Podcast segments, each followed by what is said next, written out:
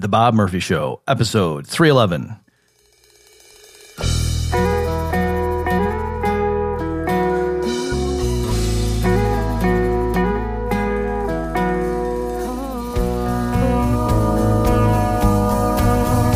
There's a tidal wave coming.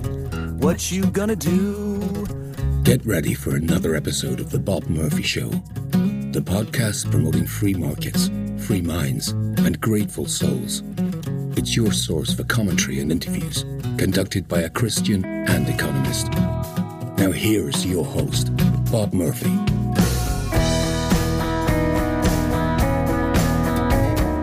Hey, everybody, welcome back to the Bob Murphy Show. Today I'm going to be speaking with Sheldon Richman, who has worn and currently wears many hats in the libertarian movement. Uh, and that's something I'll have him explain as we jump into the interview. But just so you know, uh, one of his current posts is he's the executive editor at the Libertarian Institute. But beyond that, he's here. I'm here. I'm reading his bio that's at the Independent Institute. Sheldon Richman is a research fellow at the Independent Institute. For 15 years, he was editor of The Freeman, published by the Foundation for Economic Education. Former vice president at the Future of Freedom Foundation, he is the author of America's Counter Revolution, The Constitution Revisited, Separating School and State, How to Liberate America's Families, Your Money or Your Life, Why We Must Abolish the Income Tax, and Tethered Citizens, Time to Repeal the Welfare State. So Sheldon is uh, none too fond of coercion. So he and I go way back, um, and it's this is one of those episodes where really didn't have an agenda. We I knew vaguely we were going to talk about uh, his view on the conflict in the Middle East, and then his reflections on the liberty movement, let's call it, and you know lessons learned, that kind of thing, from someone who's been around the block. So those are the two main topics, but we really just had a, a conversation, and so it was pl- very pleasant. Hope you enjoy it. Here's my discussion with Sheldon Richman. Sheldon, welcome to the Bob Murphy Show. Thank you. It's great to be here. I'm a fan. Oh, and likewise. Uh, so, I as we were chatting before we hit the record button, I know that you're an OG of the what I would call the liberty movement. And then, um, number one, can you respond? Like, I think you said that you would phrase it differently, like both the term liberty and movement. So, if you want to give me, you know, your reaction to that phrase, deal, I don't make a big deal of that. I don't mm-hmm. object the liberty movement. Uh, I would say if I were talking to someone else, a libertarian movement, just because I've been using that word for right. you know, lots of time, a long time. Uh, movement, people may or may not understand generally, e- e- both inside and outside the movement, that that's a fairly informal thing. It's not like a single mm-hmm. organization or even a constellation of organizations. I think if you just call yourself a small L libertarian and, and think about it and are interested in it, mm. I, I can't in the movement. So that's it's broad. Okay. Okay. Fair enough. And then, uh, but so can you just give a, a quick autobiographical sketch of, uh, you know, how you came to this stuff and then, you know, the, the people you interacted with and the sure. organizations you've been affiliated with? Sure. I mean, you use the term OG. Uh, I'm not a young guy. I mean, I, at times I feel kind of young, but, um, you know, I was born in the uh, next to last year of the Truman administration. Well, next, no, not sorry, sorry, the first year of his his own term, forty nine, toward the very end. I, I, I just made it the forties. You know, I was born the day after Christmas, so that's getting close to the end of the year. Right. I was a great tax deduction for my parents because they had, they could take it for the whole year, but they only had to put up with me for a few days.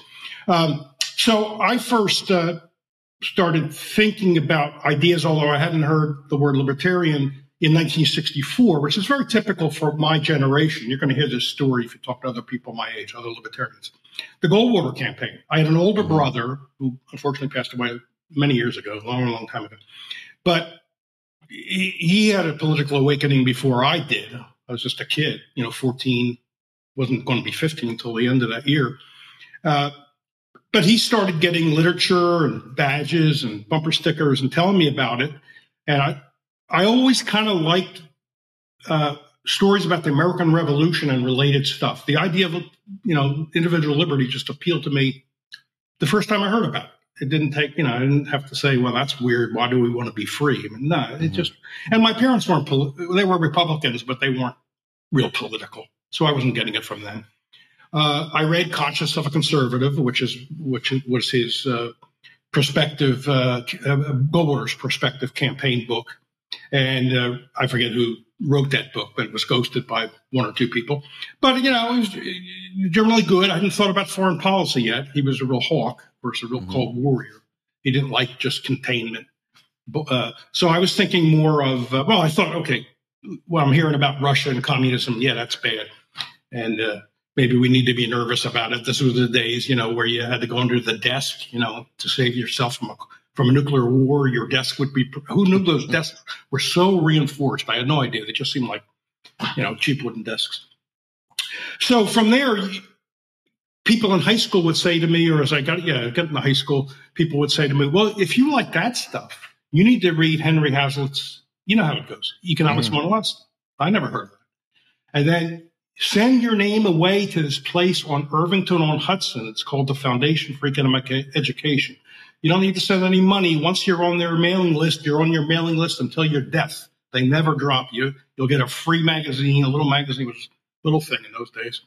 Uh, and so I started doing that. And then someone says, "Have you heard of Ayn Rand?" You know, my t- my story is so typical. hmm If you, if you talk to a lot of people, a lot of libertarians my age, you'd be getting bored with it. You you wouldn't put them all in your show because oh, here's another one. Uh, and so and then someone says, uh, well, you got to read Murray Rothbard, and then you got to read Ludwig von Mises. Here, read Human Action. I'll give you a book, you know, like this. Thing.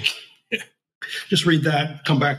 Come back to me. And then I started associating with people. This was around the time that there was a libertarian caucus within the Young Americans for Freedom, which was the William F. Buckley set up student young conservative organization, which had a budding libertarian, what we, we called it the Libertarian Caucus, and Philadelphia, Pennsylvania, which where I was, where I was. I mean, I was, I was raised in Northeast Philadelphia, Jewish neighborhood, uh, and my, my my my parents were the like the only Republicans in that in that neighborhood. Everybody was a Democrat; they were Republicans. My father voted for Goldwater. My mother was scared by that nuclear bomb Mhm. Daisy ad and voted for Johnson.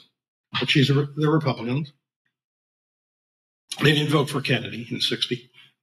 So I started meeting these libertarian yaffers in Philadelphia. I mean, he even had an office. It was ironically in the Empire Building, which was a fairly run-down building. We were anti-empire. Uh, and then we went to this big uh, uh, conference in, uh, in 1969. I was at the St. Louis YAF convention when the libertarians ran a slate of, uh, of, of uh, people for the board. We, we did endorse the guy the guy who was going to be the chairman. We we figured let's not bite off too much. We're not going to win that, but let's try to get some people on the board. And we were taunted as lazy fairies, lazy fairies. Well, you, you can tell well that's a play on. I don't have to Mhm. explain that. One of our guys burned his draft card and got pounced on by some, you know, ex-Marines. Um, It was a great, it was great fun.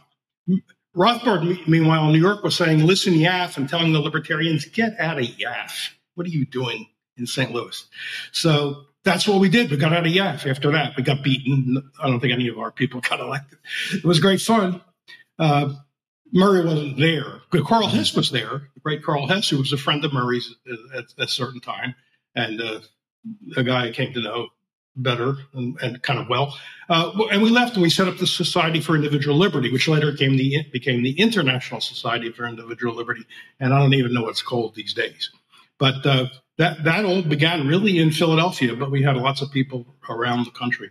Uh, from there, you know, in the 70s, I was attending conferences, uh, the uh, uh, Center for Libertarian Studies, which began in New York City. I, I knew Rothbard. I'd been to his apartment a few times over the years. He was at my house once. I picked him up at the airport. He had a flight. He was speaking. I don't even remember why he was coming in, but I had to pick him up at the airport at like, you know, midnight. He was coming in like some ungodly hour. We we drove him to our house where we had a steak dinner for him. This is like the wee small hours of the morning hmm before I then took him to his hotel. So I was on very good terms with him. I was involved in the LP for a while when he was, uh, like in the Clark campaign. I was chaired the platform committee. I became national vice chairman in 1981, served one term. Uh, in '83, I, I ended up leaving the party. It, it just gave it up, gave up on it. Uh, so I knew him. I knew Leonard Liggio. I worked with Leonard Liggio at the Institute for Humane Studies. I worked with Walter Grinder, some of you know some of the greats that a lot of people unfortunately may not know, the younger people. Uh, Bob, you you of course you know don't know these names. So I was I was really honored to know these people. I mean, I, I wasn't in their league. I wasn't like an original theorist. I, I tried to be a popularizer, maybe a synthesizer and wrote on a popular level. I mean, I wrote some scholarly things. The Journal of Libertarian Studies, when Murray edited it, but it was still in New York, published, I think, four papers of mine that I wrote when I was doing some graduate work at George Mason University in history. I didn't stick with it because it was it was too busy. Was anyway. There's there's a. I mean, so I guess I should talk about my affiliations real quickly. Yeah, uh, my mind. first real job in the movement was with a defunct is with a defunct organization called the Council for a Competitive Economy, which was a, supposed to be a free market equivalent of the of the uh, of, of, of, the Chamber of Commerce. In other words, mm-hmm. oppose all the things that businessmen, particular businessmen, tend to like, like tariffs. First thing we fought was the Chrysler bailout of 1979, early 1980. Lee Iacocca, the charismatic chairman, mm-hmm. would be on TV uh, they, they were having a real hard time and they went to the Carter administration seeking a bailout. We opposed it. We took out a full page ad in the, uh, uh, you know, the New York Times, I believe, or Wall Street Journal. We were a Koch created funded organization back then. You know, uh, uh, we lost that battle, by the way, with Chrysler. Chrysler got bailed out. Mm-hmm. uh, from there, you know, I did other things. I worked for the Institute for Humane Studies. I worked for the Cato Institute in the uh, first half of the 90s. Uh, my affiliation now is the Libertarian Institute with Scott Horton. Mm-hmm. I was one of the founders and the late Will Grigg. I'm the executive editor, and I write my. Uh, I've been writing a column now for a long time called TGIF. Thank, uh, not thank goodness it's Friday, but the goal is freedom. Mm-hmm. and I continue it there and occasional blog posts. That's what I'm up to. I think that covers it. yeah, yeah. So, so thank you. Um, and, and, I know that you know you and I worked together. Like you, you commissioned. I don't know if that's the right verb. Pieces yeah, from me for when you were at various posts and at the Freeman. The yeah, did I not? I'm sorry, I left out my long, the longest job I ever held. 15 years at the Foundation for Economic Education, although I wasn't physically there, editing mm. the Freeman I never mm-hmm. held a job longer than about five years. That one went 15 years, and I'm very proud of that. And yes, you were one of my, uh, for a couple of years there, one of my go to people who could explain economic uh, current controversies, like, for instance, Chinese currency manipulation, which was a big thing back mm-hmm. then, earlier 2000s. Uh, you were one of the guys I could depend on. okay, well, thank you. Appreciate that. Hey, everybody, let's take a break from the action to talk about a new sponsor for the show, which is Vida. So, this is an interesting new app that I've come across. They have an intriguing business model. What it is, it's a free spam blocking and privacy tool. So, you download the Vida app and you select a second phone number that's yours, free and clear, no obligation on your part. Now, anybody who wants to contact you through either phone call or text via that second new phone number that you've established, if they're not on your contact list, then they have to pay whatever rate you determine in order to get through and for you to even see the message or receive the incoming phone call. And so, what's happening here, big picture, I'm here commenting as an economist, is that there's lots of companies that are trying to market this way, but they would very much prefer to be able to target their marketing to people who are more likely to want their product or service. And so, Vida is effectively allowing you to monetize that fact. And so, what the companies are willing to pay in terms of targeting their marketing, you now are able to participate in that at whatever rate that you think your time is worth. So the way I'm looking at it right now with my regular phone, I'm getting all kinds of spam texts and calls all the time. And what Vida is allowing is a way for you to be paid for your attention. Again, whatever price you determine. So to see how it works, to give it a shot, go to vida.io slash Murphy. That's V-I-D-A I-O slash Murphy. Start getting paid from these outside people trying to reach you at whatever rate you choose. If you go ahead and download today, you'll get your first $1 just for getting the app. Again, that's vida.io slash Murphy. All right, let's get back to the conversation. So uh, we, we, we talked, folks, Sheldon and I, about like, what does he want to talk about? And something that's heavy on his heart lately has been the situation with Israel. So, you know, you take it away. How do you how do you want to go ahead and and, and okay, I'll just kind of I'll kind of risk, but break in with questions because I Yeah, don't sure. really want to do a monologue. I get tired of hearing my own voice. Uh, well, I, let me start off by saying I take no joy in talking about this issue, Mhm. despite what some of my own family members probably think. Uh, I don't really like this, and when uh, the events of October seventh occurred, I was kind of quiet for a while. It was like what can I, I you know, I, I have nothing to say. I have no, nothing to contribute. I've already talked about this before. I can't, my voice is not going to make any difference. It's like the reason not to vote, right? What's my one vote going to do? Um, however, I since then have done a few things, written a few things. Uh, I mentioned already that I grew up in a Jewish neighborhood. Well, it's not a coincidence. My parents were moderately religious, what's called conservative, which is sort of that middle ground between Orthodox on one side and Reform on the other. There's a conservative ground, which thought the Reform were getting rid of too much Orthodoxy, but weren't Orthodox either. So they lived, you know, t- typical middle class lives. My father was a, a real estate broker, had his own office, you know, single office, maybe one or two, at most two salesmen. It wasn't like a big thing. So uh, we were comfortable. We lived in a, a decent middle class and largely Jewish neighborhood. Um, and my upbringing was moderately Jewish. Uh, even when I gave up religion in the late 60s, early 70s, I didn't give up Israel, Mhm. which is already indicative there. You know, the, the, the people who the Jew the Jewish intellectuals and others who were concerned about formation of Israel, and this goes back, I'm talking now before 19, 1900, said if you do this, it will displace the real religion. It'll become a form of idolatry. The state will be the state, Israel, will take the place of God and the Torah, which are the you know the five books mm-hmm. of Moses. What lots of people think of as the Old, Old Testament. And so I was an illustration of that. I I I could give up the whole religion, not keep kosher. Not, not that we ever kept real strict kosher in the house. We did, but we'd eat out. So I mm-hmm. brought up generally, you know, my mother would always say, "Everybody's got to draw the line somewhere." That was how she mm-hmm. navigated, you know, that. Where do you, what do you do? What do you not do? Uh, I could give all that up and even give up belief in any anything supernatural and still think Israel. Not that I wanted to move there. My parents never wanted to move there, but they visited, and I visited a couple times in the early '70s. Uh, as long as you were still faithful to Israel, then you were a Jew in good standing. Mhm. So that's which is kind of strange, I think. Uh, now, later in the 70s, I started encountering libertarians who said, let me give you some stuff to read.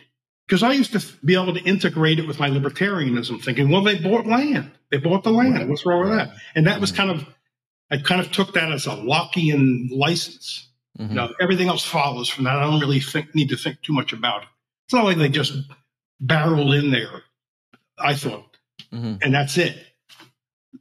But then I start running, talking to people. Roy Childs, there's a name you might know. Roy Childs Yep. was a longtime editor of, of the uh, laissez-faire books catalog. Worked for Cato. Uh, very well read. Wrote lots of stuff. Edited the Libertarian Review, magazine that uh, ran for several years. Um, and I was talking to him one day and a few other people, and he said, "You need to you need to read a little bit." And and Roy was someone I had a lot of confidence in. He did, it wasn't someone who said, "Yeah, I'm a little skeptical of anything he says." No, he he had a track record as far as I was concerned. And the book he recommended to me was David Hirst's. I have it on my shelf over there, called "The Gun and the Olive Branch." Hurst is a British uh, journalist. He's a reporter, and this book has gone through a few editions. It's about it's about this thick now, and it it's it's a very what I call a very fair book. Mhm. I mean, he points out where Arabs and Palestinians did pretty rotten things to uh, you know Jewish uh, people who were living there, even long even living there before the Zionist movement got going. So it's a, it's an even-handed book, but on the whole, it's it, it, gives a story that's not real flattering for the Zionist movement. So I started doing that. I started reading that material and then meeting people like a guy who uh, Murray Rothbard claims as a friend, Rabbi Elmer Berger, the late Rabbi Elmer Berger, who lived in New York for a long time and knew Murray later moved to Florida. But he was one of the last great reform anti-Zionist rabbis. And one, one of the things I was learning in this period was there was an an- Jewish anti-Zionist tradition that hardly anybody knows about. My parents wouldn't have known. Oh, well, one exception. My grandfather, who was Orthodox, my paternal grandfather, Sam Richman, I once heard him say, and I wish I'd asked him questions. It's one of those things. Like, could I go back and have one session with him? And and I wasn't like a little kid, so I can't even blame that. This was around the time of the '67 war between the Arab countries and Israel, probably right, maybe right afterwards. I don't have, uh, don't remember all the details. So I would have been 17. Mhm. That's that's old enough to ask questions. But I hadn't given up Israel yet. And I heard him, my mother, we used to go visit him on Saturday afternoons. We drive over, which, you know, as good Jews, you should not drive. You can't drive. Yeah, I was going to, okay. I, enough- I knew We- enough to we- know that that was, yeah. We drove. He would, the grandfather wouldn't have driven. Right. And and his wife, my grandmother, my these are my Zeta and my Bubba. I mean, that's that's Mm. what we called them, which is the Yiddish word for grandmother. Can, can I stop just for the Yeah, benefit sure. listener? Because Whenever you want. observant Jews are not supposed to do any work from Yeah. what Friday sunset to Saturday Light sunset. fire, gather firewood. Yeah. They would leave a burner on with with a kettle of water, you know, Friday night before sundown, because that's when Shabbos, the Sabbath, begins. And so that would be on all through Saturday until Saturday night when they could, when the sun went down and the Sabbath was over. So they always had hot water. I don't know if that's mm-hmm. considered cheating or not. They didn't light it on the Sabbath. Yeah. Anyway, we were. We I, I re- it was real fast. I just remember Richard Feynman, the physicist, had a thing where some orth I, I forget if he was in grad school or something, but some Orthodox, I think they were other students, asked him if electricity were fire, and he was trying to like explain. He didn't understand why they. And then it turned because they were trying to figure out, you know, are we allowed to, to turn our lights on Yeah. during Sabbath or something like that. And he got real mad, thinking, "Oh, this is so goofy," you know, because he was an atheist at that point. So anyway, Well, I've heard that in Israel, you know, the Orthodox get around this stuff. I mean, mm-hmm. this is this was from an, a Jewish Israeli uh, secular type who's not alive anymore. Israel Shahak, his name was. who was also a Palestinian rights advocate. But he he would talk about how the uh, the uh, Orthodox could get around this. So on Saturday, if they need to turn a light on, they have a thing rigged, or maybe there's even a commercial product where if they open a window, it turns the light on. You can open a window. That's not Uh-huh. considered work. But and if it triggers, if you set that up before the Sabbath Uh-huh. and it and turns your light on, that's okay. Or boys aren't allowed to listen to girls singing, so they have boys with very high voices recording the popular songs that are that's sung by female artists, so the boys can be listening to. It's it may sound a lot like the the the you know maybe Mhm. uh, you know Taylor Swift or somebody, but it's since it's a boy or, or or a guy imitating her with a high voice, that's okay. I mean, so anyway, let, we're not talking about the hypocrisy of uh, of orthodoxy. That's not the point here. Uh, I started reading anti-Zionist stuff, mostly Jewish sources, Mm. but also non-Jewish sources, and I started reading the history. So, I, but I interrupted. You were saying how your grandfather said something. Oh yes, yes. Thank you, thank you. Mhm. I missed the point, important point. So you know, my mother, who did not have a religious upbringing, became was Jewish, but lived in very secular area of, of uh, Florida, like Tampa, the Tampa area, Clearwater area, uh, but became more more Jewish for my father Mhm. when they got married, when they met. So uh, she must have been talking about what tough time Israel's having or how great they did in the war, something like that. And my grandfather said, the Jews are the cause of all the strife over there, all the trouble. You know, I never heard anything like that. And she never, she said, how can you say that? They have just one little sliver of land and all these Arabs want to drive them into the sea. How can you ought to go and visit? They made the desert bloom. You ought to go. And my grandfather would say, I wouldn't set foot over there. And, and he led, he was the only guy with a voice in our family. He was sort of a cantorial voice. He wasn't a cantor, but he, but he could do that. And he, he prayed three times a day. He, he managed a little synagogue. He walked over there. You know, this guy was serious about this. Mhm. Uh, so he would lead our Passover Seder for two nights. The first two nights you have a Seder. We had a big extended family Seder, at least the first one. Maybe I think even, no, no, two nights, two nights. And he would lead it. And, you know, you read the, uh, the, the story of the Exodus from Egypt, slavery, the Haggadah, it's called. And there's a line in there where it says, next year in Jerusalem. It's a famous line. It's right, a longing. The, politi- the political types turned that into, yes, see, they wanted to stay even back then. The other side says that's a spiritual longing. It's not political. My grandfather edited the line every year. He would say, next year in Philadelphia. That's Huh. where we already were. hmm I don't think any, and, and the people would chuckle. My cousins and aunts and Mhm. uncles would chuckle, and I probably chuckled too. I, I, I wouldn't have known what it meant, but they, none of them knew what it meant. Even, even his, you know, his, my father, his son, my father's brother, his other son. I just think they took it as, oh, that's just Sam, that's Shloim, that's Zeta Right. being funny. I Mhm. don't think he was being funny. Right, right. Okay. So I read and read and read, but I never talked to him about it. He died in the 70s sometime. He was, you know, he, he was pretty old. He was in his 70s, late 70s, I guess. not sure they we knew. He was from Lithuania, by the way. His wife was from Belarus, but they came over before World War One. Thank goodness. I might not be here otherwise. Uh, they lost family to the Nazis who didn't come here. Why they came so early, I'm not really sure. We don't know that story. It's, That's a shame. And there's nobody left that generation. And the next generation, they're gone. So I don't know why he came so early, but thank you. Thank you. He came to America. He, he loved America, although he always claimed he was a socialist. He was a small businessman. Earlier in his life, he ran a, like a painting and, and paper hanging little business. You know, Mhm. in fact, he'd do our house sometimes. I assume for free. He'd come in and put paper up on the wall or paint. Um, but he would call himself a socialist. I wasn't sure why, why uh, about that either. Um, so anyway, I pursued my studies. I talked to people like Rabbi Berger, like Alfred Lilienthal, another very prominent Jewish anti-Zionist. He, he died. I don't know when he died in the 90s, 80s, or 90s, but you know, no, well, that would have been later than that. I knew him in the 90s, maybe the 80s too.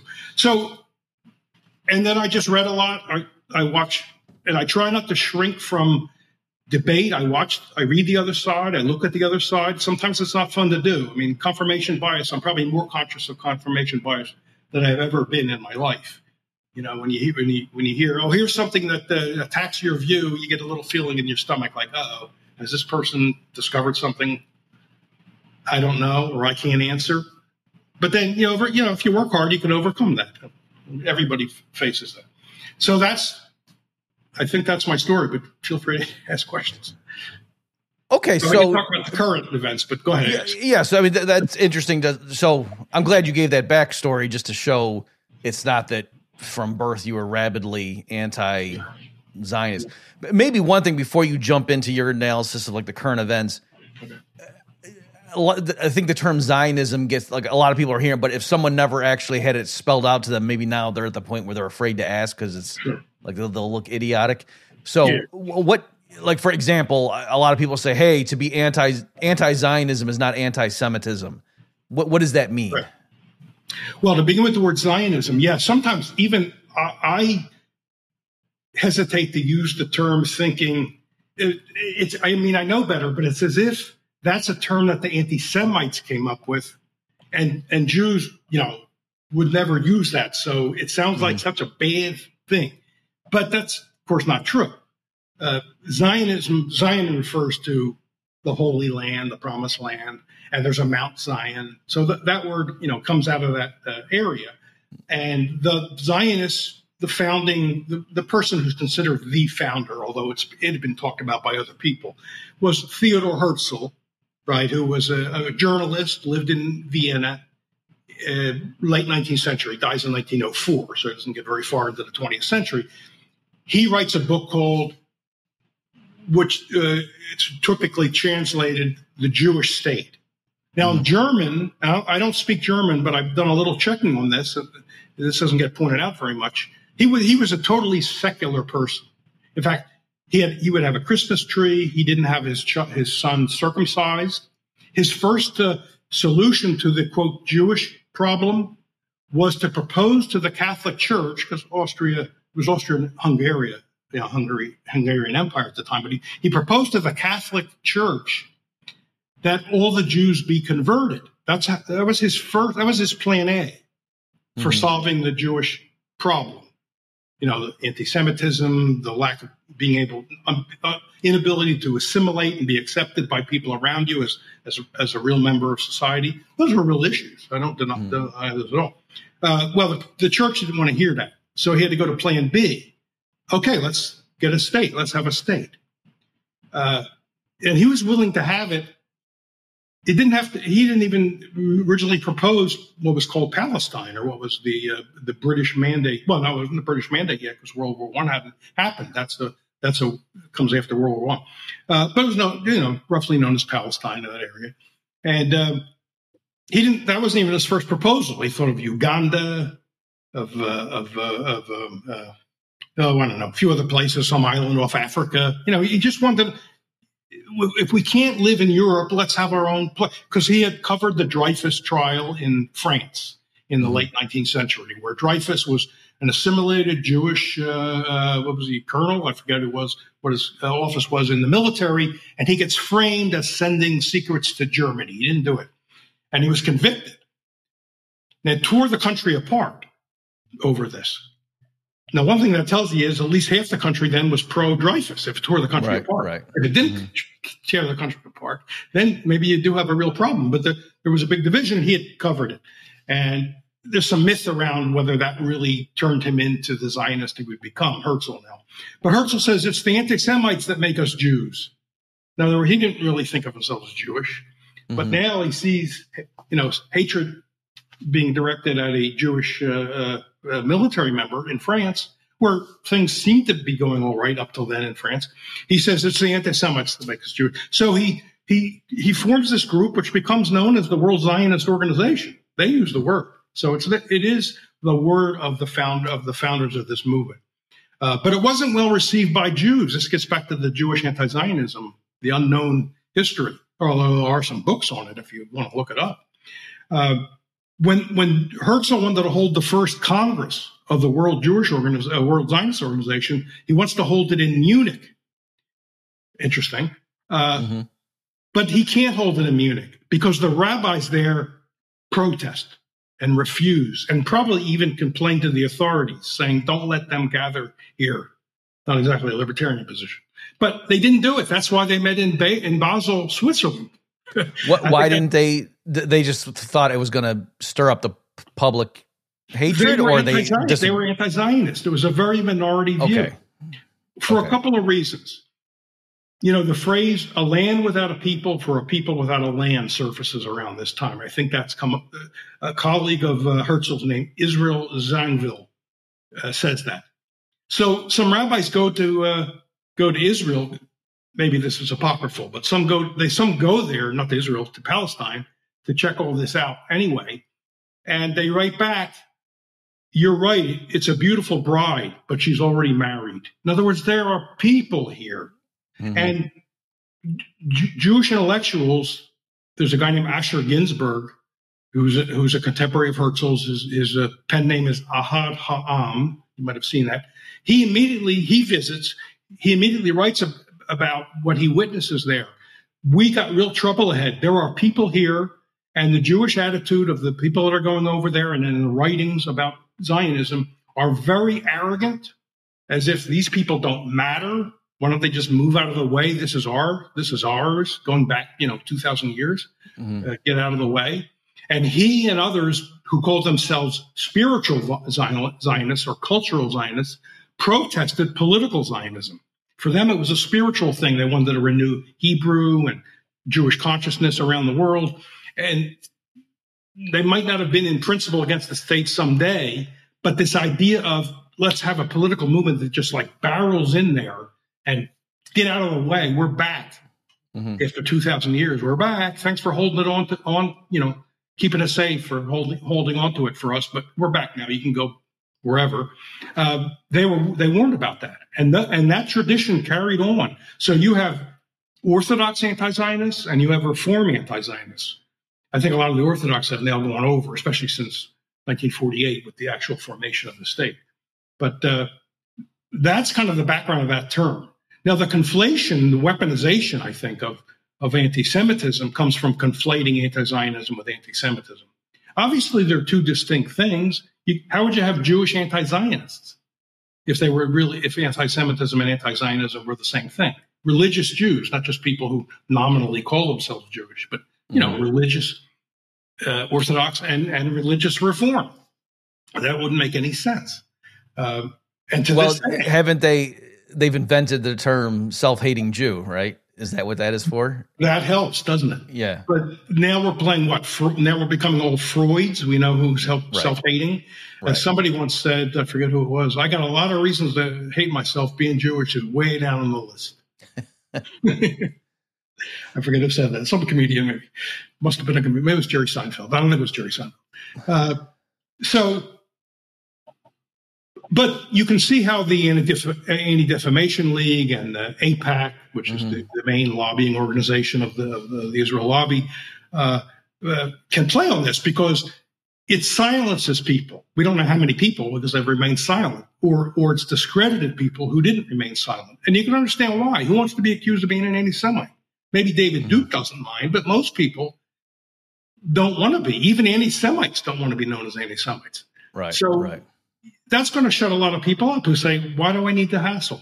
Yeah, I don't like what Israel's doing to Palestinians, but gosh, I don't want to wade into that." Especially, what are the benefits? My voice is not going to change anything anyway. It's again, we're back to the voting paradox, right?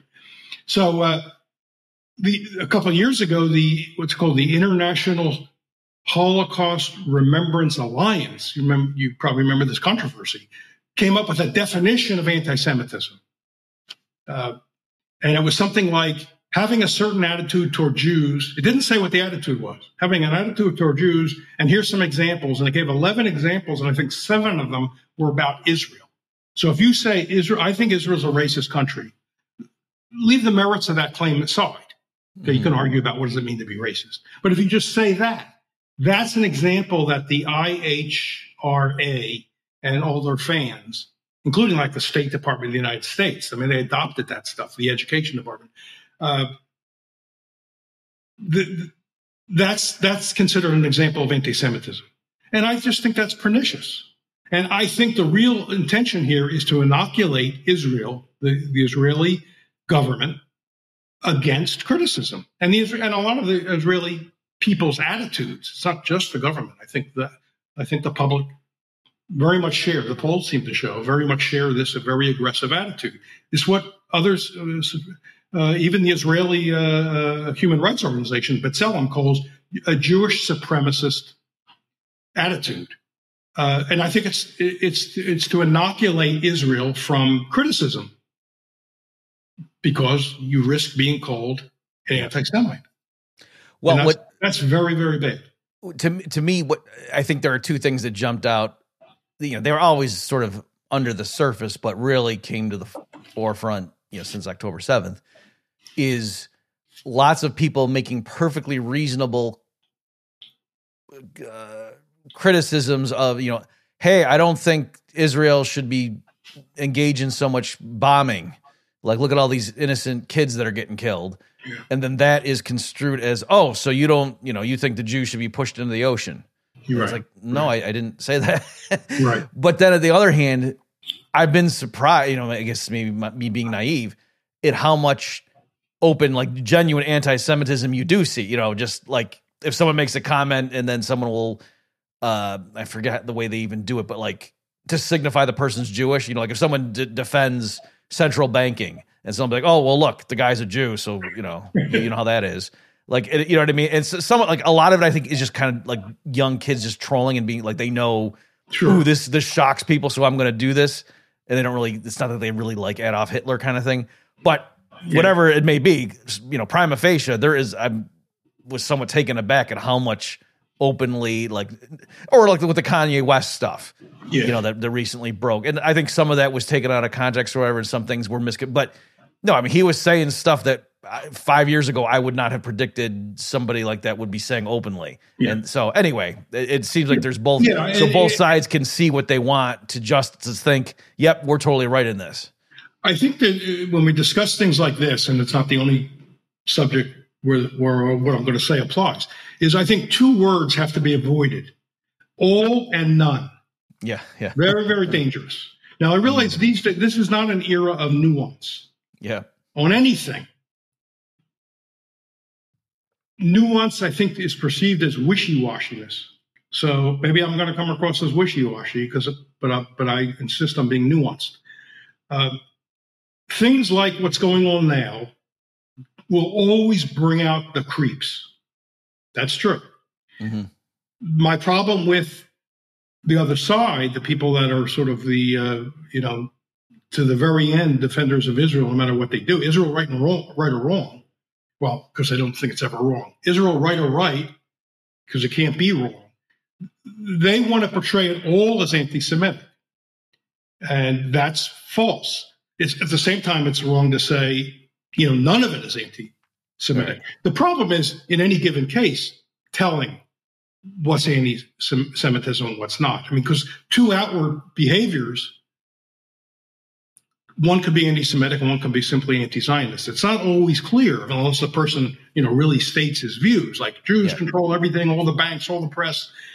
You know, it's a problem. We we got, you know, that person's giving that you know giving uh, showing their cards but that's not typically what happens let me take an example yes i think this was yesterday or the day before it was all over the news there's a statue of a, uh, uh, of a, the late amy winehouse who was like a jazz singer who i guess committed suicide or dr- died of an overdose had i think it was an overdose yeah real drug problems mm-hmm. uh, very good voice and so not an old person and there's a statue of her in london i didn't even know there was one so I get a I get a, a alert on my phone from Spiked magazine, which is a kind of a populist. It used to be a kind of a Marxist, but it's now very sort of populist.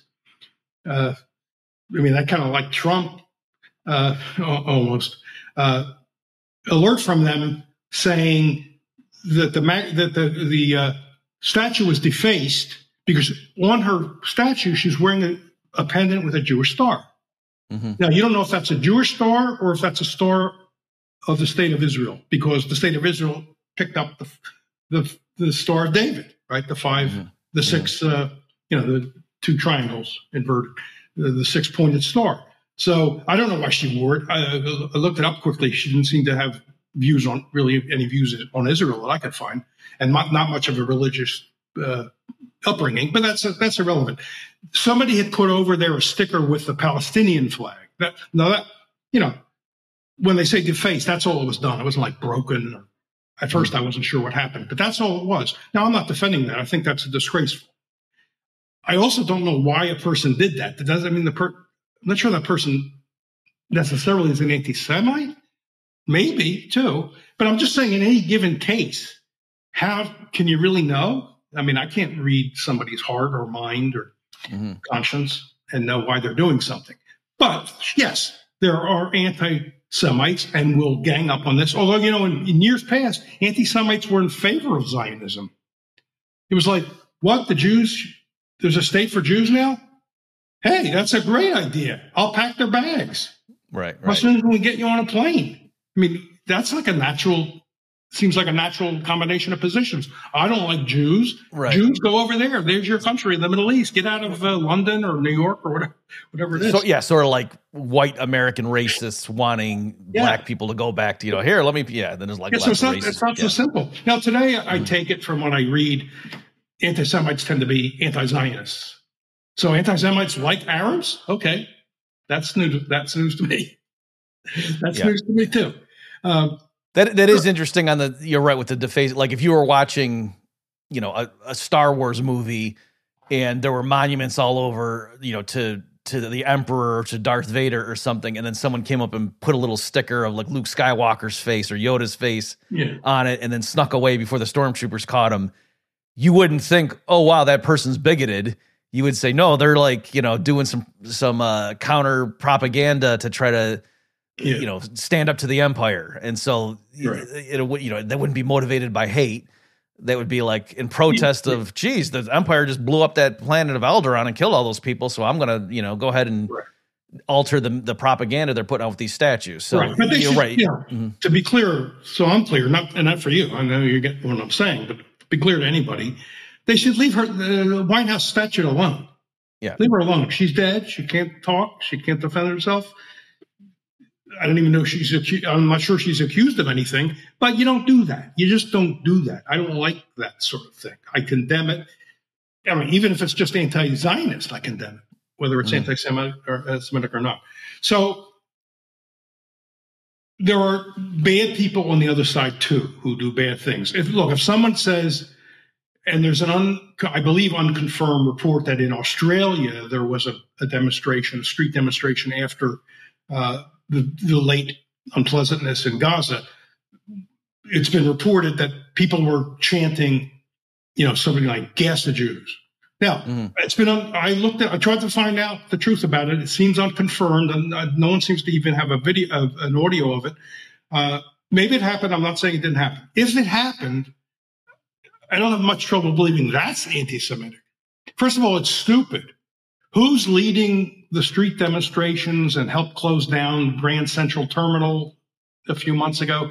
Jewish Voice for Peace, and not in our name. These are Mhm. Jewish organizations, and it's not just in the United States. Now, I, I'm not. I don't give my approval to shutting down terminals or blocking streets. I think protest needs to take other forms. That's a separate issue. But the point is, why would you say? Why would you make some kind of anti-Jewish remark when Jews, especially younger Jews, are leading the charge against Netanyahu's conduct of this? I won't even call it a war. War usually has two armies, you know, shooting at each other. The slaughter in Gaza, and also, you know, the the routine daily humiliation and, and I think oppression of the West Bank uh, uh, Palestinians. I mean, things aren't rosy there. Um, so that's kind of my attitude. Look, look, the Hamas people and, and, and some non-Hamas people apparently also came through that that fence on October seventh and did terrible things, unspeakable things, and took hostages, bad bad stuff. Uh, we know now, even from uh, Israeli sources, they didn't kill all the people. There was actually friendly fire. Those numbers we don't know, but there was some friendly fire. Uh, very, very, I mean, what can I say? Terrible stuff. I don't agree with people who won't condemn them. Norman Finkelstein, who I agree with a lot of his historical analysis on this stuff and is, you know, uh, uh, very critical of Israel, while he calls it an atrocity what Hamas did, he won't condemn Hamas, which I think is ridiculous. If if, if you're calling something an atrocity, I think you've already condemned it. You need to also use the word condemn. There aren't good atrocities and bad atrocities, as far as I'm concerned. That's a moral term. So he's he's wrong about that, but he he won't do it, and I think that he's full of it for that reason. They did terrible, terrible things, but I agree with the the uh, the uh, Secretary General of the uh, turn, of the UN, and I can I've never said those words before. I've never Mhm. agreed with this. but he said, uh, you know, a couple of days later, no, he said two things. Nothing can justify. Well, he said three things. Nothing can justify what Hamas did on the seventh. Uh, nothing can justify.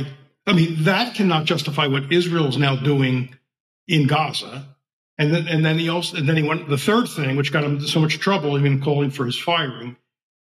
What happened on October seventh did not happen in a vacuum. Just saying that Mhm. got him into trouble.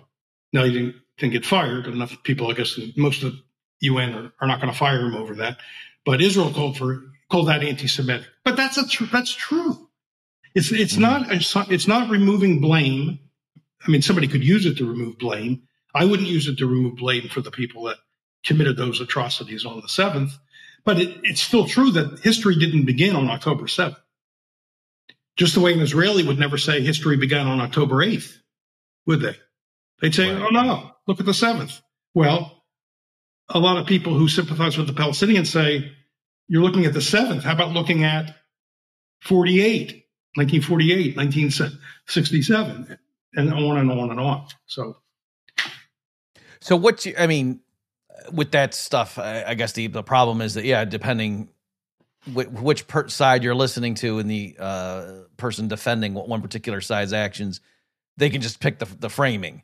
So like uh, you know a, Yeah. a believing Jew would say, well, you go back to you know look at the um, you know God gave the land to you know told Moses slash Joshua that go in it's, it's yours and God created everything so he can give it to, as he pleases and so obviously secular people are going to say that's not really a legitimate claim but Yeah. I guess my point is like, what what principle do you use just to say it doesn't matter what the history well, is not, going not all forward? secular people, because I take it Walter Block is secular, but he believes there's a biblical claim. But what he doesn't, he does, even if you start back Mm. 2,000 years ago, when Mhm. allegedly the Romans exiled the Jews, I mean, there's a historical work show uh, by a guy named Shlomo Sand, who's an Israeli historian, who says uh, there's not even a single book on the exile of 70 AD. There's not, there's no, there was no exile. In other words, there's not a single book documenting it. It's, it's always hmm. mentioned in popular stuff, but nobody ever shows it. But Block, so Block talks about that. He says the Romans threw Jews off the land. So what's wrong if they're genetic descendants? Genetic. They don't have to be like really di- direct relatives, right? It's my great, great, great, great to the X power grandfather lived in that house, so I want it. That that would be a dicey claim anyway. But he doesn't even make that kind of claim. It's just that our people were there. But he that's starting the movie too late. How'd they get there? I've read the the, the five books of Moses and and then the book of Joshua. They didn't buy the land. It was a gen- wasn't that a genocide? Wasn't that an ethnic cleansing? They might have had God. God told them to do it. Maybe you can argue about that, but they went in and slaughtered everybody. So how can how can it, conquest be the, the, the fruit of a legitimate uh, uh, ownership? So that would be my challenge Yeah. to Block. To Block. My Well, well, is- right. Just to be clear, though, that's why I was saying you had someone would have to believe Yeah. the, in in God and you know Yahweh, whatever that, Yeah, but that I- he would I have don't- the authority to tell people. That's why, yeah. If you were, I'm not sure. I don't think Block is a believer. Maybe maybe it's wrong. Oh, I- I've nonetheless, no. I could have mentioned Block in my first little answer to you. I knew Mhm. Block way back then too, in Mhm. 1960, 68, Mhm. 69, oh, back then. Uh, if he's if he's a believer, it's it's news. To Oh, me. I, I don't he- think I don't think he is. He, he Okay. wasn't as of the Well, last time. But he, but he Yeah. holds on to I this talked to biblical story as hard as any believer does. So Right, it's not right. even a secular religious line. It's not a very clear line. Mm. Uh, as I understand international law, I'm not a lawyer, and less, much less than that, an international lawyer. Biblical stuff has no standing.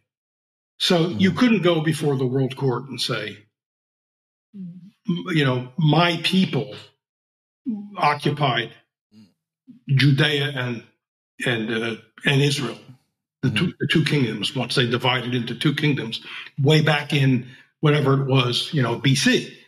That would have that has no standing, as I understand it, which makes sense because you know why stop there? Almost any any place on earth could have some ancestors come back saying thousands of years ago, my people lived here. You kicked them off. I mean, look, Yeah. Thomas Sowell. There's much to be learned from Thomas Sowell, and his book on uh, uh, uh, conquests and cultures and migration and culture. Very valuable stuff. You know, that's been the history of the world from the day people could walk, I guess, and get around on two feet. They conquered other people. It's not. A, ver- I'm not happy about this. It's not pleasant. And who knows what history would have been like? We'd all be a lot richer, I guess, if, if Mises had lived back then and said, "Hey, instead of fighting, we could be getting gains from trade. What are we doing? Mhm. Division of labor. Come on." Unfortunately, he didn't write that until you know later on in the 40s, the 1940s of uh, of uh, uh, you know AD. Uh, everybody conquered everybody. Slavery was a very, is a very old story. I mean, you, the woke types make us think, nah, it was all invented by white Westerners. That's nonsense. That's total historical ignorance. And you, you, you know this stuff, and your audience is going to know this stuff. Everybody enslaved everybody. I even learned from Thomas Sowell that the Maori on New Zealand, who on TV shows are always portrayed, you know, I know, I'm sure they were oppressed by the uh, by the English when they got there, Mhm. the people they sent there. But they're all on the TV on on current TV in fiction, like the police stuff, because I watched I've watched a few New Zealand shows. They're always portrayed as you know very pacifistic and you know the legacy of, uh, of their being conquered and suppressed. Sowell says that in the 1830s they conquered an, an island to their east and enslaved that population. I don't know the name of the island to the east of New Zealand. And um, the Maori were once slaveholders, and we know Mhm. Africans were slaveholders. We know Arabs were slaveholders. Uh, whites were slaves. Slavs. The word comes from Slav. They're white, so nobody's got a monopoly on on this kind of oppression. So I don't like even the critics of Israel, who I otherwise would sign, side with. uh, and who would be consider themselves left or radicals, radical left, I get very annoyed with them because they, they I think they hurt their, their own case by saying Zionism is just another case of white Western white supremacist mm-hmm. uh, imperialism or uh, colonialization, and I don't think that's right. I think it's I think there's something unique about Zionism, which is not to give it a free pass. That's not my point. But I don't think it should just be folded in and then you use your regular template and talking points against, you know, white supremacist empire.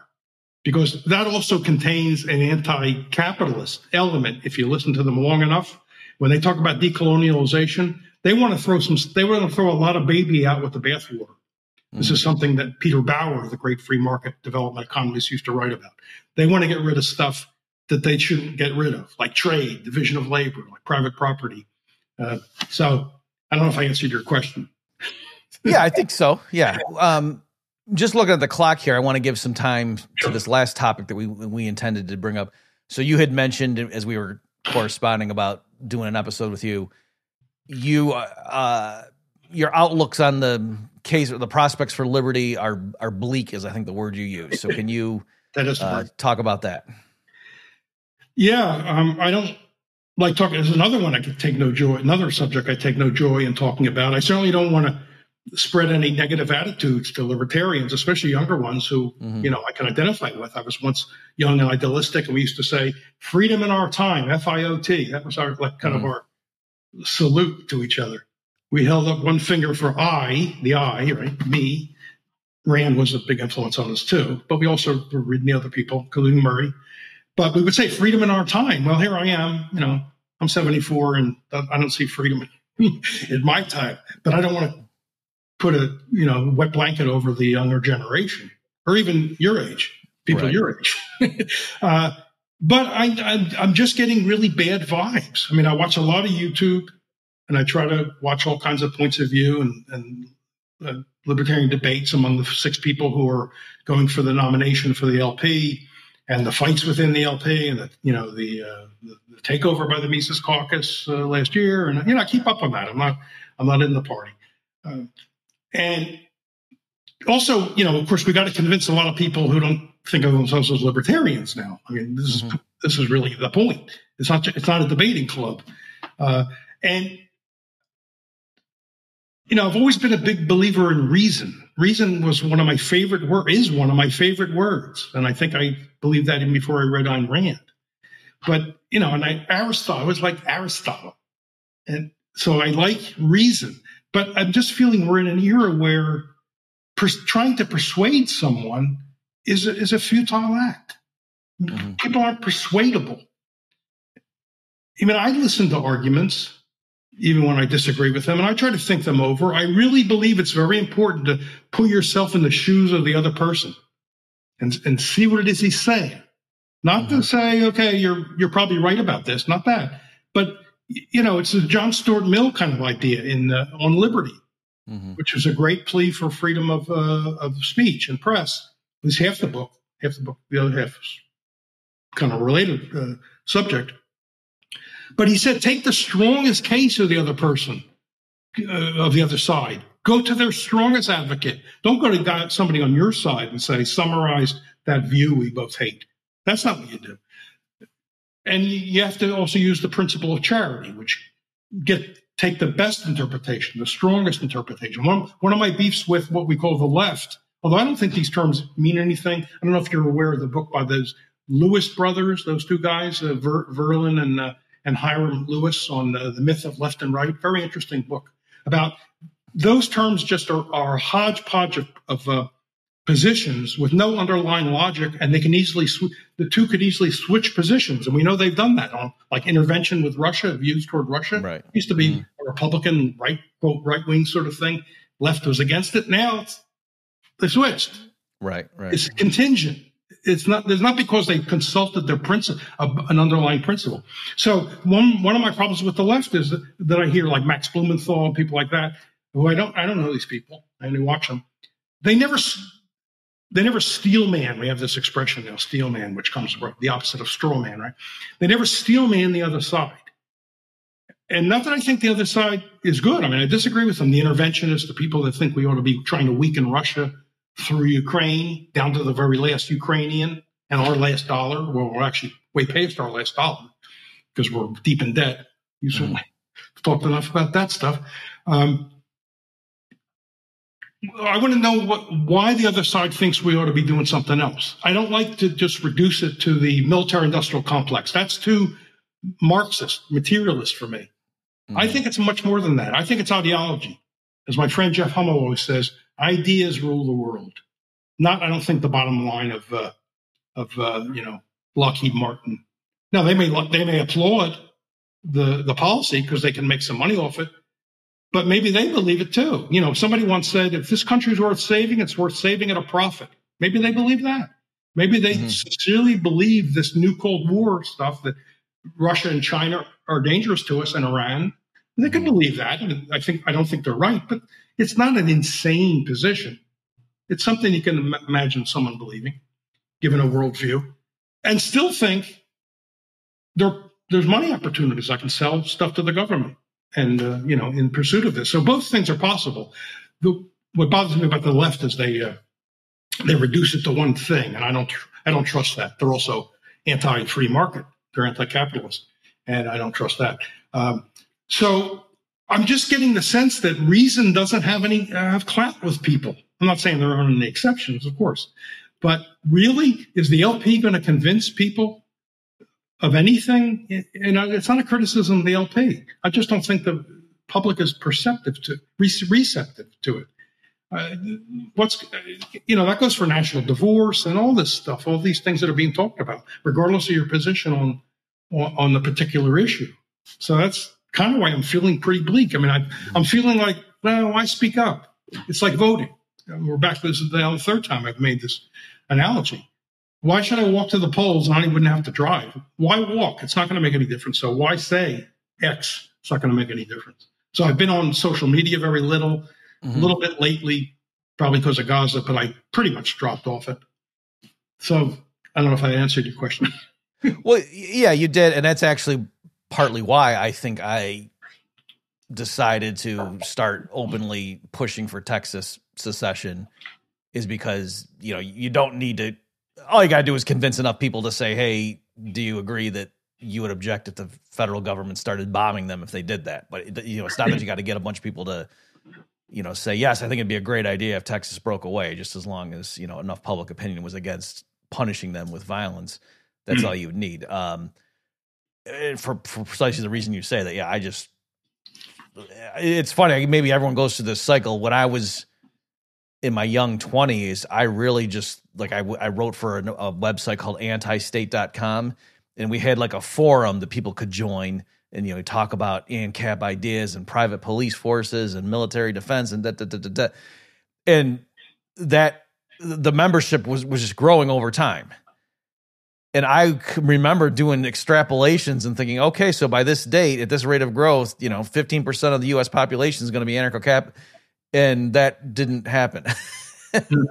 so it was, you know, it was more like the the few people who believed it found the website, and some of them joined, and some of them didn't. and then that's what I just noticed in the upstream. And it wasn't that we were going, but at that point, I just thought, well, no, these ideas are so obvious, and wouldn't everyone's default be to not use coercion? And if we can just show them that, you know, this is why the, the state, as you conceive it, is unnecessary for social cooperation and peace and harmony, blah blah. Everyone will just see the light, and at this point now it's like oh no people are so like you say they they know they know what the answer what they want the answer to be and then they'll backfill a rationalization for it no, so everybody on the surface is arguing with with logic and facts and whatever but you kind of just you can see that no you're not even listening to what the other side is saying like you're not yeah. even trying it seems more tribal than ever these times now i don't mm-hmm. want to fall prey to looking back at a golden age, because if you go back right. to that golden age, there are people saying the very same thing. Oh, if only we could go back to an earlier golden age. You know, I, to give it a little perspective, you know, in Aristotle, you can find the words, the ancient philosophers said. Mm-hmm. Okay. He's saying that in what, 400 BC. so that this, so I'm, I'm aware of that danger that I may be a codger thinking, ah, what about the good old days? Right. When you could argue and possibly and, and, and also leave on good terms, even if you haven't convinced the other. I used to be able to argue with my older brother, my late brother, about, and I remember doing this over the phone about Israel. He was very pro Israel. He lived for a year or more in Israel in a kibbutz, met his, met his future wife there. Uh, and he knew my position. I knew his position. And he wasn't a religious person. I'm sure he was an atheist. He called himself an agnostic, but I think he was afraid to call himself an atheist. Mm-hmm. He was a, he was a cowardly atheist. But we would argue for hours about Israel, and it never got unfriendly. It was collegial. It was friendly. You know, it was constructive. I don't think either moved the other. We might have each learned something, but our positions didn't change. My position didn't change. His position didn't change. But it was so friendly. I realize this is like two people. Mm-hmm. These days, I can't talk to my family, my family that's still around. They don't want to talk about it with me. I mean, I've, I've been told terrible things. I've been by people close to me have told me I'm an apologist for terrorism, terrorists, mm-hmm. for merely saying there's no evidence Iran ever tried to develop a nuclear weapon. All you need to do is read uh, Gareth Porter's Manufactured Crisis, very well documented book. They, ne- they never actually tried to build one. Uh, or my another person close to me said, because of my views and because I published this book on uh, coming to Palestine, which I'll put a plug in for, Amazon.com. I was told by a, a close relative, "You're an accomplice in the next Holocaust." That's a pretty nasty thing to say. Yeah, yeah. That's a pretty bad thing to say to somebody, especially since when it couldn't be further from my my view. So people don't seem to talk to each other. Uh, you know, maybe I'm wrong, and maybe people have experiences will which will talk me down from this. I'd be very happy to hear about it. I mean, I like I like to be wrong. Some, you know, a lot of things I'd like to be wrong about. Many things. I think. Well, let me throw out a theory, and and you uh, tell me what you think about it. Or it's a hypothesis. It's not a fully fleshed out theory. Right. Um, I think there are two significant things that I think are partly to explain is one is the rise of social media and and specifically the mechanism being without the standard gatekeeping so now you get to see not just what you know the the best of the people who've been through some sort of vetting procedure representing each side's take but you can see you know what what the masses feel like and so therefore on some issue yeah. if five percent of the people are very articulate and well thought out, and they they are trying to steel man the opposition, and then the other ninety five percent, I forget what percentage I said, are just completely tribalistic and like, oh yeah, that's you know, it doesn't surprise me that you would say that you retard and da da da and all that stuff. That that kind of makes you jaded, and then you think, okay, well, what's the point? that These people are idiots. You know, look at them. I'm not. I'm not inventing this. Go ahead and look. And then when both sides start seeing that day in and day out, and then also that f- fuels like with more open entry into the punditry class, let's say, who rises to the top? It's you know, it's not the the most soft spoken, well mannered people. It's like yeah. the most bombastic are the ones that then become yeah. you know the, the the biggest in that genre. And so yeah. you know, like like somebody who's like has the same views as Alex Jones, but he's more uh toned down a little bit, is not going to all of a sudden become more popular than Alex Jones. And so and I'm not even saying that as a I'm just picking him as an example of what I mean. Or like with Paul Krugman, there were plenty of Keynesian macroeconomists who thought who are just more polite than he was and wouldn't just you know say George Bush is a war criminal and da da da da whatever and hates poor people and the Republicans are all evil and that's the only possible explanation for their behavior is they just want poor people to suffer. There are plenty of macroeconomists who had the same economic views as him, but were more respectful of credit but you don't hear them because Krugman, you know, his fans liked him more because he was more over the top. So anyway, I think that's might be part of it. And then the other thing was just with Trump, like news organizations openly. I, I remember I've, I've, said this a few times where I heard someone on NPR in the you know during the Trump administration actually explain to the listeners and saying we've made an editorial decision from now on when the when President Trump says something false, we are going to say in our coverage which is not true or claims without evidence whereas they never used to say that even about the you know crazy third world dictator you know they never used to say that they would just openly and so and so the president of the country claims that da, da, da. how indeed they might find a critic and quote the critic to say however human rights groups disagree with the claim saying blah blah, blah. but here they said with Trump no we are going to actually as NPR say he is wrong on this. And that to me was kind of a qualitative, like, oh, he's the first world leader who's lied in history. That's interesting. Uh, I I never liked Trump. I don't like anything about him, but I will say that there is such a thing as Trump derangement syndrome. Mm-hmm. Uh, the way I like to put it, and I've been think I've been thinking this and said it to a couple of people for years now. I despise Trump, and I despise most of the people who despise Trump. Yeah. So that's how I put it. Uh, look, I, you were mentioning technology, social media, mm-hmm. plenty to do with it. I've always used my whole name, but even that, the fact that you're not face to face with people does make people free to be more insulting or mm-hmm. obnoxious than they would ever be in person. I'm, I'm sure that's true. Uh, I love technology. So, you know, I can go online and look at the latest pictures of my grandkids on, you, mm-hmm. on Facebook, which is one of the few reasons I go on, or see my, my two grown daughters or my, my son. He doesn't post so much, or listen to his music on YouTube Music. So I, I'm a big fan of it. But there's, you know, everything has a downside. I always, another, to mention Thomas Sowell again, famous line of his, there are no solutions, there are only trade offs. And I think mm-hmm. that's the world we live in. Uh, that's always been the case. But it's really illustrated by some of this. You know, there's plenty of things to complain about thanks to social media. And some of it serious, I'm not denying that. But think of all the good too. And I'm not telling you. I mean, you right, right. this. I mean, after all, here we are talking. Yeah. You're in the, uh, New England I'm in Arkansas. And uh, I, I, remember back years ago when I was debating whether whether the UN needed to do something about overpopulation, which you know I was a Julian Simonian. Mm-hmm. the answer is no. we need more people. Uh, I remember on NPR I was debating somebody, and I was in a studio in D.C. and this person was in the studio in Wisconsin, and I was attacking the idea that the Earth has a carrying capacity, mm-hmm. you know, for human beings despite what they are for butterflies and rats and you know bacteria in a, in a petri dish. And the woman said, "Are you saying we're different from the other animals?"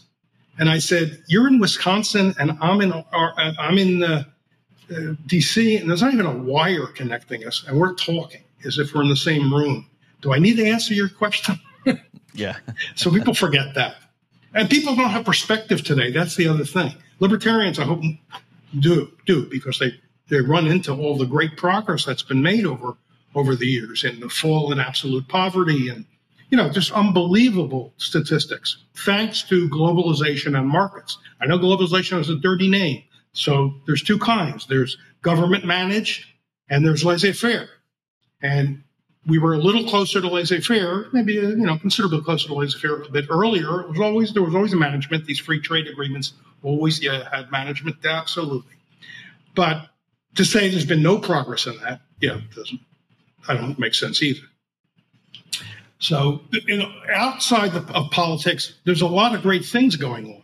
Inside of politics, not so much. If you know, you can find one or two bright spots, maybe. Mm-hmm. But uh, so, can I just ask you? Uh, yeah. Anything? Is it that? Are you saying that you know, like younger people interested in advancing the the prospects for liberty in their lifetimes? Are you just saying, you know what, instead of trying to go out and persuade people or get the right candidates or whatever, you know, maybe you should focus on something. Else. Is, is that more what you mean, or you, or you're not even saying that? You're just saying. I'm really for, reluctant to give anybody advice. Okay. You know, maybe I'm missing something. I'm hope, like I said, talk somebody talk me down. If, if someone wants to uh, get in t- contact and, and tell me what I'm overlooking, I'm. I mean, my standard question is, what am I missing? which is an, mm-hmm. I, that's not that's not rhetorical. I could well be missing something. So, mm-hmm. I, and like I said, I'd love to be shown wrong. So I, I don't want to give anybody advice. If your if your comparative advantage is communicating, writing, speaking, today it's much more speaking than than uh, writing. Because I don't know, are, people reading books these days? I don't I don't know. Uh, then maybe that's what you should be doing. Assuming you can make a living at it too. You need to make a living. Uh, then I wouldn't say, oh, don't do that. You're not going to convince anybody. You know, maybe I'm wrong. Maybe there's a important group of people out there that's just primed for, they just need to hear this and say, oh, wow, I never thought that before. Well, yeah. How come I, no one ever told me that? Uh, so, no, I don't, I would hate to steer somebody off a track they're really determined to go on in this, in, in communication uh, and advocacy if, uh, if that's what they want to do prove, you know, I'll, I'll, hand down a challenge. Prove me wrong, and yeah. please. well, I remember I was disillusioned in 2008, you know, like in the fall, you know, with the financial crisis and how many people that were certainly called themselves conservatives and even libertarians. And I think a lot of it had to do with the fact that it was a Republican in the White House, which, you know, shouldn't matter, were defending, you know, what we call colloquially the bailouts. And I remember thinking, what is the point of all of the free market writing that, you know, I've done and other people have done and all these, you know, institutions we have if we can't even get in a moment like this yeah. just again a, a bunch like a, a, hardcore group that will just come out and say no you shouldn't bail out the banking system. Like that's that's doesn't make that's bad morally and economically. And it, just to see how yeah. quickly because they got, were worried and and in the you know Paulson came out and told them some scary stuff.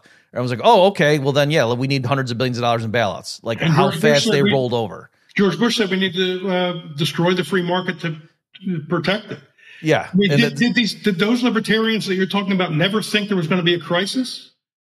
I mean, it's happening today with foreign intervention, right? right. With uh, Ukraine and with Israel. There are libertarians, and I, am in a little group that talks about this and kind of laments it, little online group uh, of libertarians. They, they tend not to be historians. We've noticed a pattern. There are other things besides historians, or like philosophers or uh, legal scholars or something like that, who who um, want to totally back Ukraine and totally back Israel.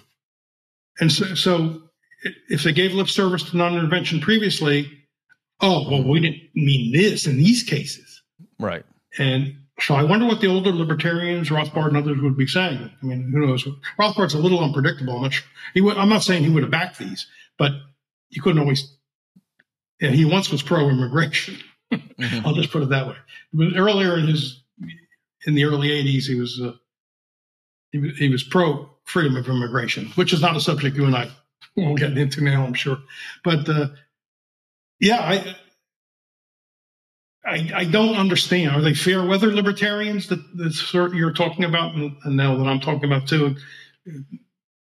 So they seem to cave immediately, and I'm sure it happened on COVID too. And I don't want to you know, I wasn't writing a lot about COVID. There was a lot going on here. I never endorsed any, but you know, I certainly didn't do what Jeff Tucker and others were doing, which delved mm-hmm. into a totally new subject like how's a virus behave? I mean, what do I know about that? Nothing. Mm-hmm. So I wasn't saying a lot, but I wasn't backing it. I know that. Right. Right. Uh, but I wasn't forward on it. Tom Woods, of course, was, and that's why they can compile. He and others can compile books of their writings from back then. I mean, I couldn't do anything like that. I wrote one or two articles. Um, and, you know, if it happened again, I'd know a lot more now. But I wasn't, it just wasn't in a, in a I wasn't in a place where I could suddenly, you know, pick up books on virology or study the, uh, the Spanish flu from 1919 uh, or 1819, whatever. And, uh, like some people did. And, um, you know, I didn't have my voice. On the other hand, would one more voice have t- turned things around? I really don't, and mine especially. Uh, I don't think so. I don't think. I would have convinced Fauci. So I guess what I'm saying though is that yeah, I I had that moment of uh, discouragement and it's and realizing oh wow this is that I had I had thought before the fall of 2008 that there was a solid group of people that you know had standard basic free market principles under their belt and yeah if just because there was this ostensible financial crisis that they wouldn't you know just cave so easily. And that, and when that happened, I, I realized, oh wow, the the support here is yeah, like what I thought we were doing. Like me and my libertarian economist buddies, and all the writing and great speeches we're giving, and all the YouTube views. I realized that my view of what our stronghold was was was overrated. That no, actually, the the group that we have that are really committed to these principles and understand it is smaller than I had thought. Yeah. Yeah, my one uh, personal uh, uh, pride from that era was I wrote an article. I was still at the Freeman, yeah, called "Wall Street Couldn't Have Done It Alone" because you had you had Occupy Wall Street come along, right, right, right at that time, which kind of overlap. Wasn't there some overlap at the Tea Party?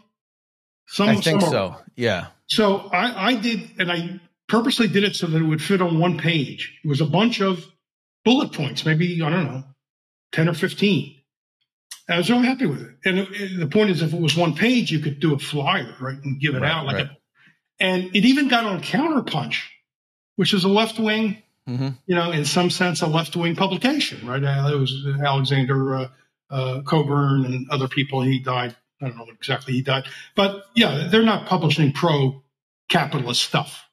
Although I used to be able to get in there even with pro capitalist stuff. So for some reason, they liked me. Cockburn liked me for some reason, and his successor liked me, his partner. Um, and that so and that was in the Freeman and got uh, into other places. Uh, so that's my one. That was my one contribution. That the people that wanted to say, see, and even Greenspan even said, remember he testified in Congress saying, "Yeah, I was wrong. I was wrong Mhm. thinking a free market would work. I forgot, you know, I forget exactly what he how he put it. You probably have better memory of that than, than I do. But he basically did a mea culpa, right? Forgive me, I believed in laissez-faire. That's that's what caused all. This. Yeah. I'm trying to. You're right. It was something like my my faith in the market was mis, was overly real, something like that. Yeah, yeah. Did Ayn Rand spin in her grave? I wonder. Um. So, I guess so. Where does that leave us then? Is it is it just you're saying? Uh, is this, so that like for me, that's why I've sort of pivoted. So yeah, I will still, of course, occasionally release episodes like here on the Bob Murphy Show about the mechanics of a purely free society and here's how it would work, just to occasionally remind Yeah. people of this vision. But in terms of my day to day efforts now, I am, like I say, focusing on any you know anything involving politics is more. I'm focusing on secession, and then I even picked Texas to Oh. make it a very concrete, specific thing, as opposed to just the broad, you know, national divorce thing. Uh, We'll to, and then we'll have to have and, and- and doing stuff in the financial sector, like like building, you know, Yeah. real world solutions to things to give some because again that's like the model for me is is Uber instead of writing essay after essay about getting rid of the taxi cab medallion, you know, the medallion system. Just somebody founding Uber and then you know arguing that hey, the local city council shouldn't ban Uber. To me, that's a way better way to show people and to get more competition in their lives. Yeah. Um, first of all, I like your show a whole lot, and then and the other one you do, the human action, because one of the things you've done there that I learned so much from, and I, I, always almost always email you the next day. You'll you'll you'll testify to that, right? Mhm. Saying you good show. You teach libertarians something. I mean, maybe you're primarily talking to libertarians. I guess you are. But you're telling them things that they overlook because you pick up examples. Like you had that one thing about uh, trade deficits where you picked up on a, uh, a a Milton Friedman comment, and I bet that's the only time he ever said anything like that because I never heard that in all the all the arguments and wars I've been in over free mm-hmm. trade, like in my earlier career. I never heard anyone say. and Actually, I, I won't even be able to remember exactly what it is. You'll know what I'm talking about. But Friedman sort of implied that what a, de- a, a deficit is, is a good thing. Yeah, yeah, yeah, he. You're right. Unfortunately, I can't remember the exact wording. Yeah. And you're also, I also agree with you. I. It seemed like a, an unfor or an unusual Yeah. error on his part, misspoke. saying something like a country that's running a trade deficit is getting the better of the Oh, sucker on the other end because they're getting more goods for less or something like my, that. In all my arguments with the Council for Competitive Economy, Mm. and trade was a huge part of that because this was the last of the Carter years, and uh, and Reagan was a protectionist. he was not a free Mm-hmm. trader, even though he claimed he was. Um, we never said anything like that. We used to say. Adam, Smith, we used to quote Adam Smith. Nothing is more absurd than this whole doctrine of the balance of trade Mhm. uh, that there's been deficits in good times and bad times. There's been surpluses in bad in in bad times. So, you know, that's not an indicator. I never heard Mhm. that. I never heard that Friedman statement, but I never heard anyone else say that either. So I learned, even if he only said that that one time, you're spelling it out. Really, Mhm. I thought made things very clear and should have to your whole audience. So, and you've done that more, that kind of thing more than once. I can't think of examples now. So I really appreciate it. Just go back and look at your emails from me, and you'll see what elicited that view from me. Uh, your conversations have been very good. Someday we can talk about secession because I have some questions and problems with it. okay. uh, well, let's. I'd I look forward to that. Uh, so yeah, just uh, my schedule is, a fairly clear schedule. Yeah. So. Uh, Okay, well, that's probably a good spot for us to wrap up on in this particular conversation. Sure. So, uh, folks, my guest this week has been Sheldon Richman. So, Sheldon, thanks for your time and your insights and all the work. This has been such a good time. I could go the rest of the day doing this, but you can't. I really mean it.